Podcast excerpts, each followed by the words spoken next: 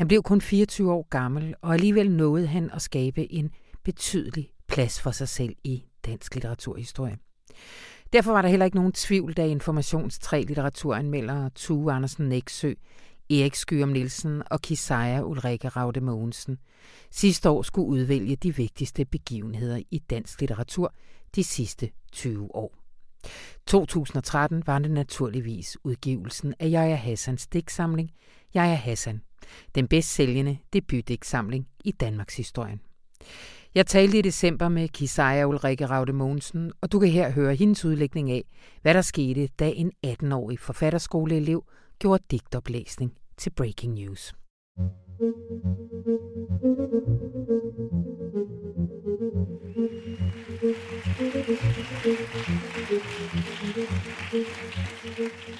Velkommen til et lokalt arrangement her i Voldsmose.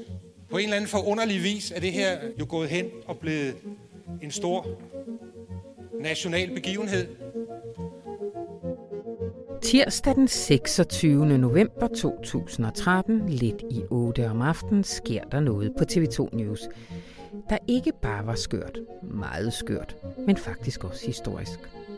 En måned tidligere var den kun 18-årige forfatterskoleelev debuteret med en samling selvbiografiske digte, der skildrede hans brutale opvækst i underklassen.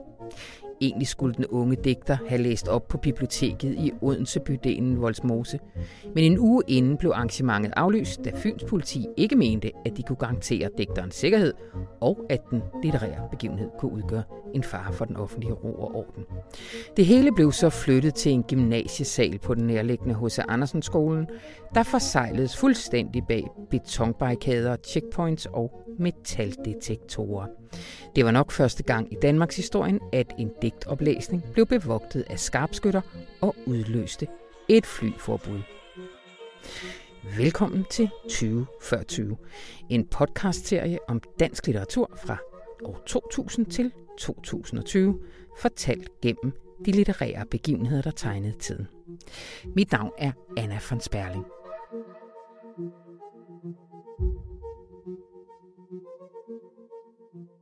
Og velkommen til, Kisaya. Tak skal du have, Anna.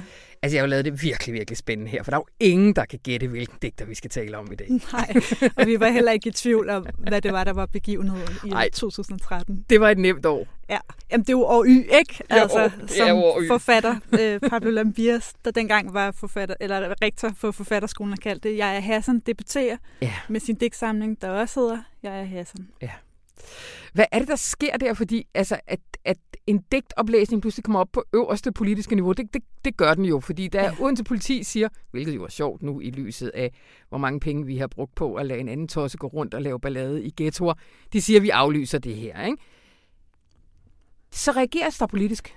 der reageres virkelig politisk og på højeste niveau. Ikke? Altså kulturministeren ja. og øh, integrationsministeren og alle er simpelthen ude og sige, det er et angreb på ytringsfriheden. Mm. Det skal jeg have sådan have lov til.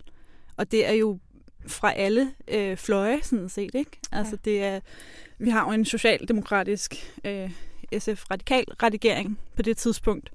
Øh, men det er jo også DF, og det er Venstre, og det er alle, der simpelthen ligesom mener, at jeg er Hassan. Han er den her store øh, nye, sande stemme om, hvordan det hele hænger sammen. Hvordan det så hænger sammen, er man uenig om. Ikke? Ja. Altså. ja. Øh, vi vender lidt tilbage til, hvordan at han på en eller anden måde bliver alles øh, opfyldelsen af alles drøm. Men altså allerede inden digtsamlingen udkommer, digtsamlingen Jeg er Hassan, at Jeg er Hassan udkommer, er den jo blevet en begivenhed. Ja, fordi at historien om Jeg er Hassan er i høj grad også en historie om altså hvordan medierne fungerer. Ja. Ikke? Øh, Politikens debatredaktør, øh, Tarik Omar, mm. laver et interview med jeg Hassan, der kommer på forsiden af debatsektionen cirka to uger før bogen udkommer. Det er jo ikke usædvanligt i sig selv. Man kan sige, det er interessant, at det er på forsiden af debatsektionen. Mm. Ikke? Øhm, og i det her interview, der siger jeg, at Hassan, de her, det der virkelig kom til at sætte tonen øh, for debatten om ham, øh, at han vil gøre op med sin forældres generation. Altså det er dem, der ligesom har ansvar for, at hans generation, øh, dem der er blevet kriminelle øh, og ikke har klaret sig godt i hans generation, har klaret sig dårligt. Øhm, lad os lige høre et lille klip, hvor jeg og Hassan læser op på, på, øh, på Ordfabrikken i 2014 af digtet Barndom.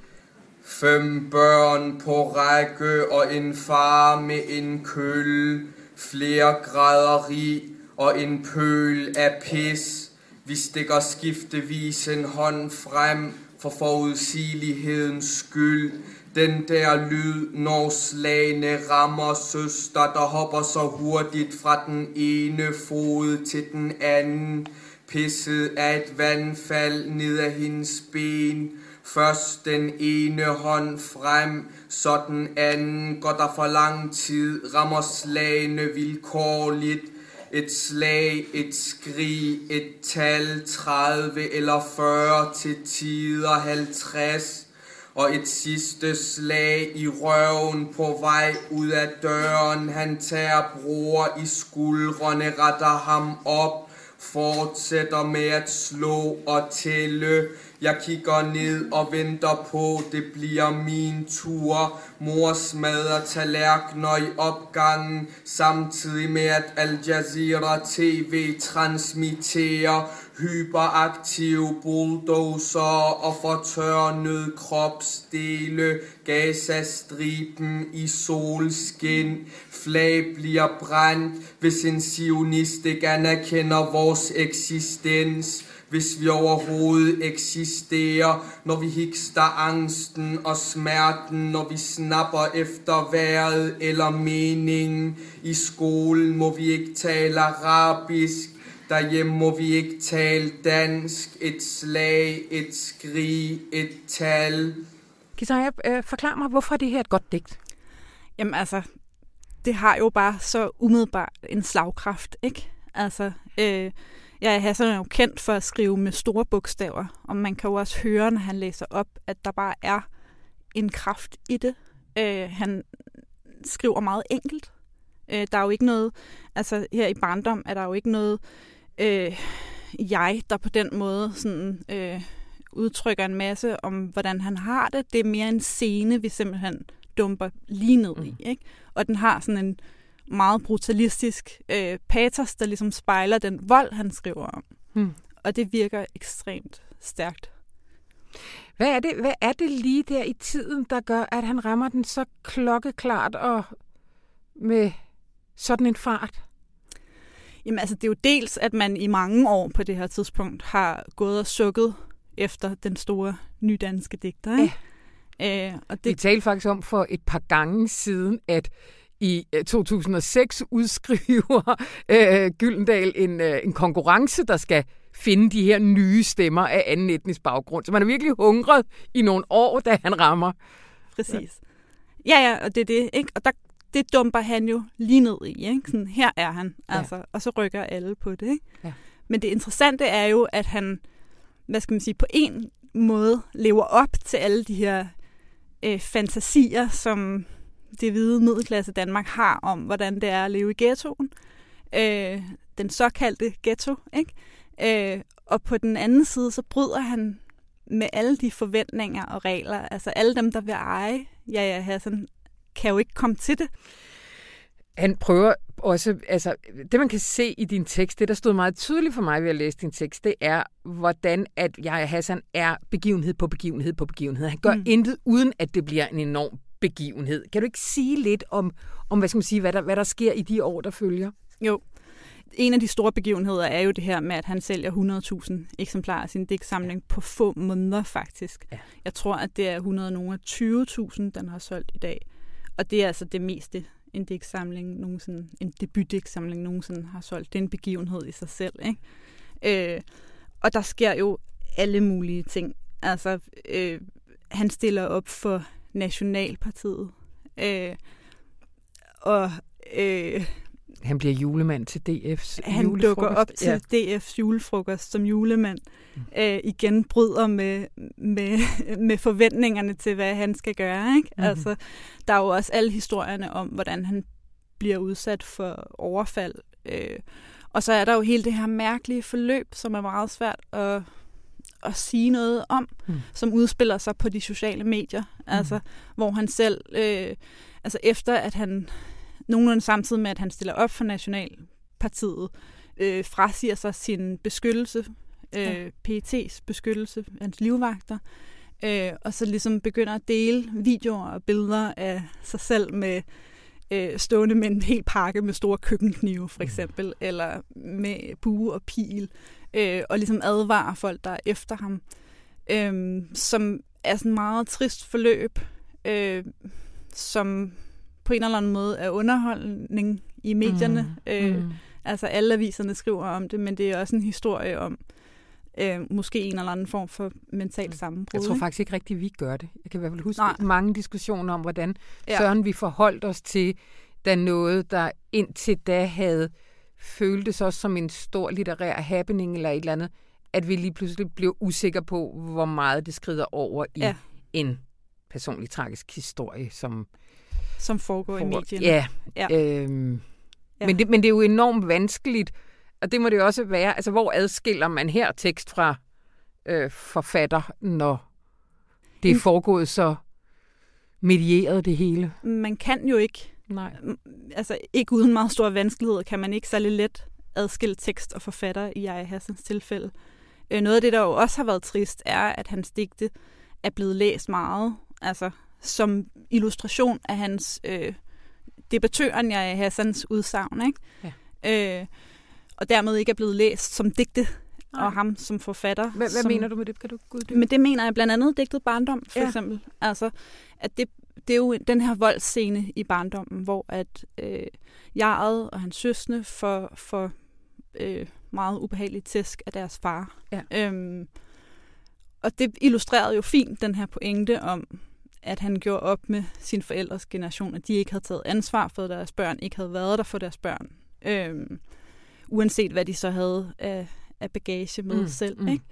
Men digtet er jo sådan set meget mere øhm, komplekst. Mm-hmm. Altså, det peger jo også på, hvordan der er den her... Altså, mens man ligesom er i den her scene, hvor at de øh, fortæsker deres far, så hører jeg sådan lyde fra baggrunden af. Blandt andet tv, der øh, transmitterer fra Palæstina, øh, mm.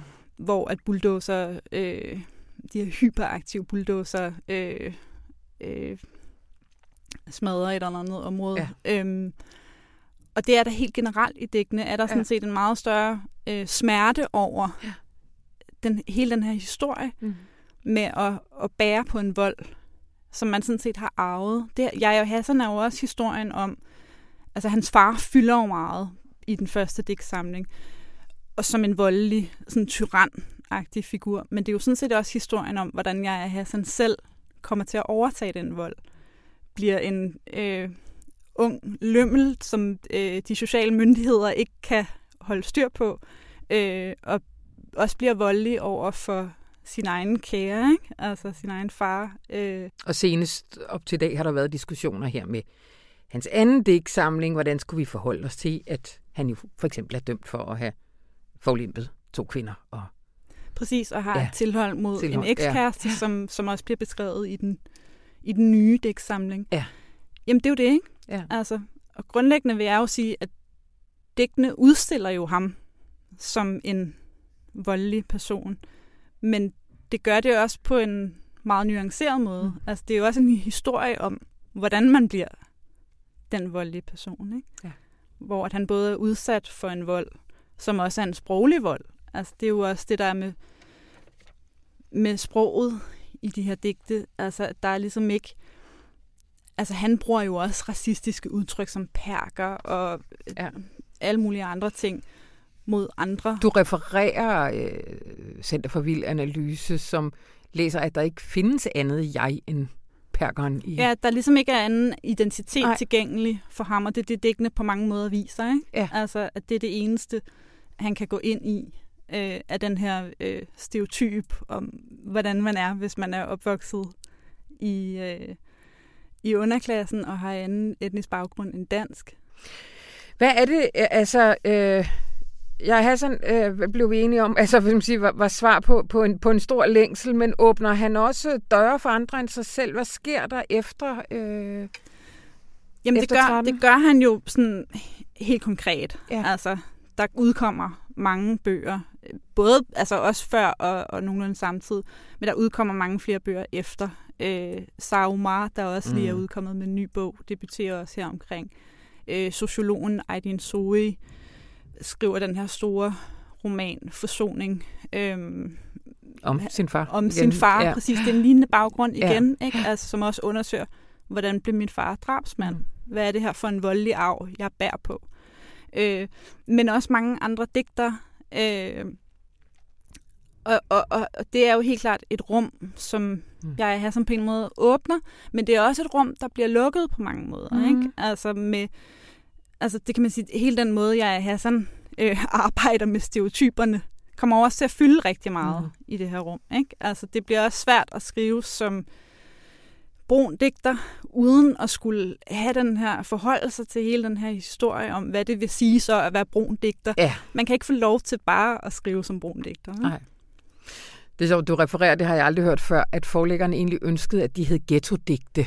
Ja, og det er faktisk ret sjovt, fordi det har jeg altså fundet ud af efter, at det påstår øh, øh, jeg er Hassans redaktør, Simon Pasternak, at han aldrig har sagt. Nå, ja. Og det er jo, altså, øh, det som jeg Hassan siger, er, at det sagde hans redaktør, fordi han vidste, hvad medierne ville have. Men man kan sige, når jeg Hassan siger, at hans redaktør har sagt, at, eller har foreslået, at de skulle hedde ghetto-digte, Ja.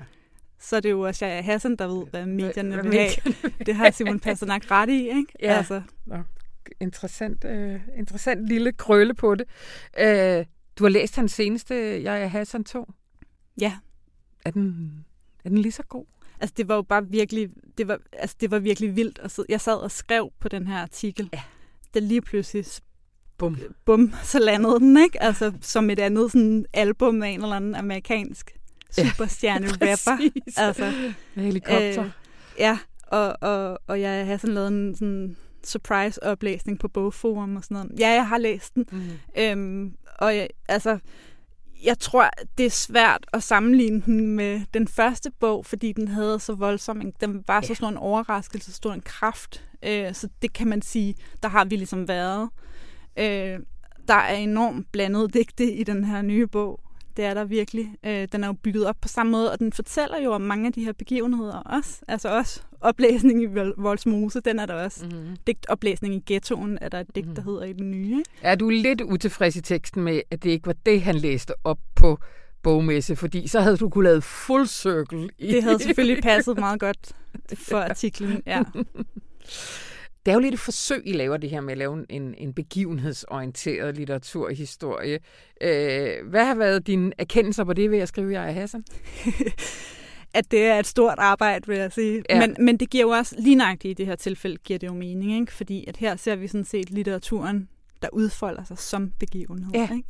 Øh, og, og Det er næsten umuligt at tale om uden. Vi Du- kan også høre altså- den her samtale. Vi ryger hele tiden tilbage i Jamen begivenhedssporet. præcis, fordi de to ting fletter sig sammen. Ikke? Altså, der, der er nogle begivenheder i verden, som så optræder i digtene, som så producerer nogle begivenheder, som så netop optræder i en ny bog. Ikke? Ja. Og det siger jo meget om, hvad litteratur også er i dag. Mm. Så her er det jo helt vildt oplagt. Samtidig har det jo været helt umuligt, fordi at altså, det er også meget komplekst forhold, og der er sket så meget. Ikke? Så slipper jeg dig. Men lige først, 2014 næste gang, hvad skal vi snakke om? Jamen det er, så vidt jeg husker, øh, de romaner, der er udkommet de senere år, som ligesom behandler den nære fortid som historiske romaner. Ja. Og det er Erik Skyrum Nielsen, der kommer. Tusind tak, Kisaja Ulrike Raute Mogensen.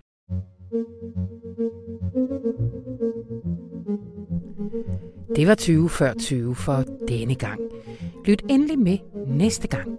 Og læs også med, fordi Informationsforlag har udgivet en bog af samme navn, hvor de tre anmeldere går meget mere i dybden, end vi kan nå her. Du kan købe den på butik.information.dk. Og er du abonnent på avisen, så får du 15% i rabat. Og er du ikke, så kan du skynde dig ind og skrive dig op til en måned gratis, så får du ligeledes rabatten. Mit navn det er Anna von Sperling. Tak fordi du lyttede med.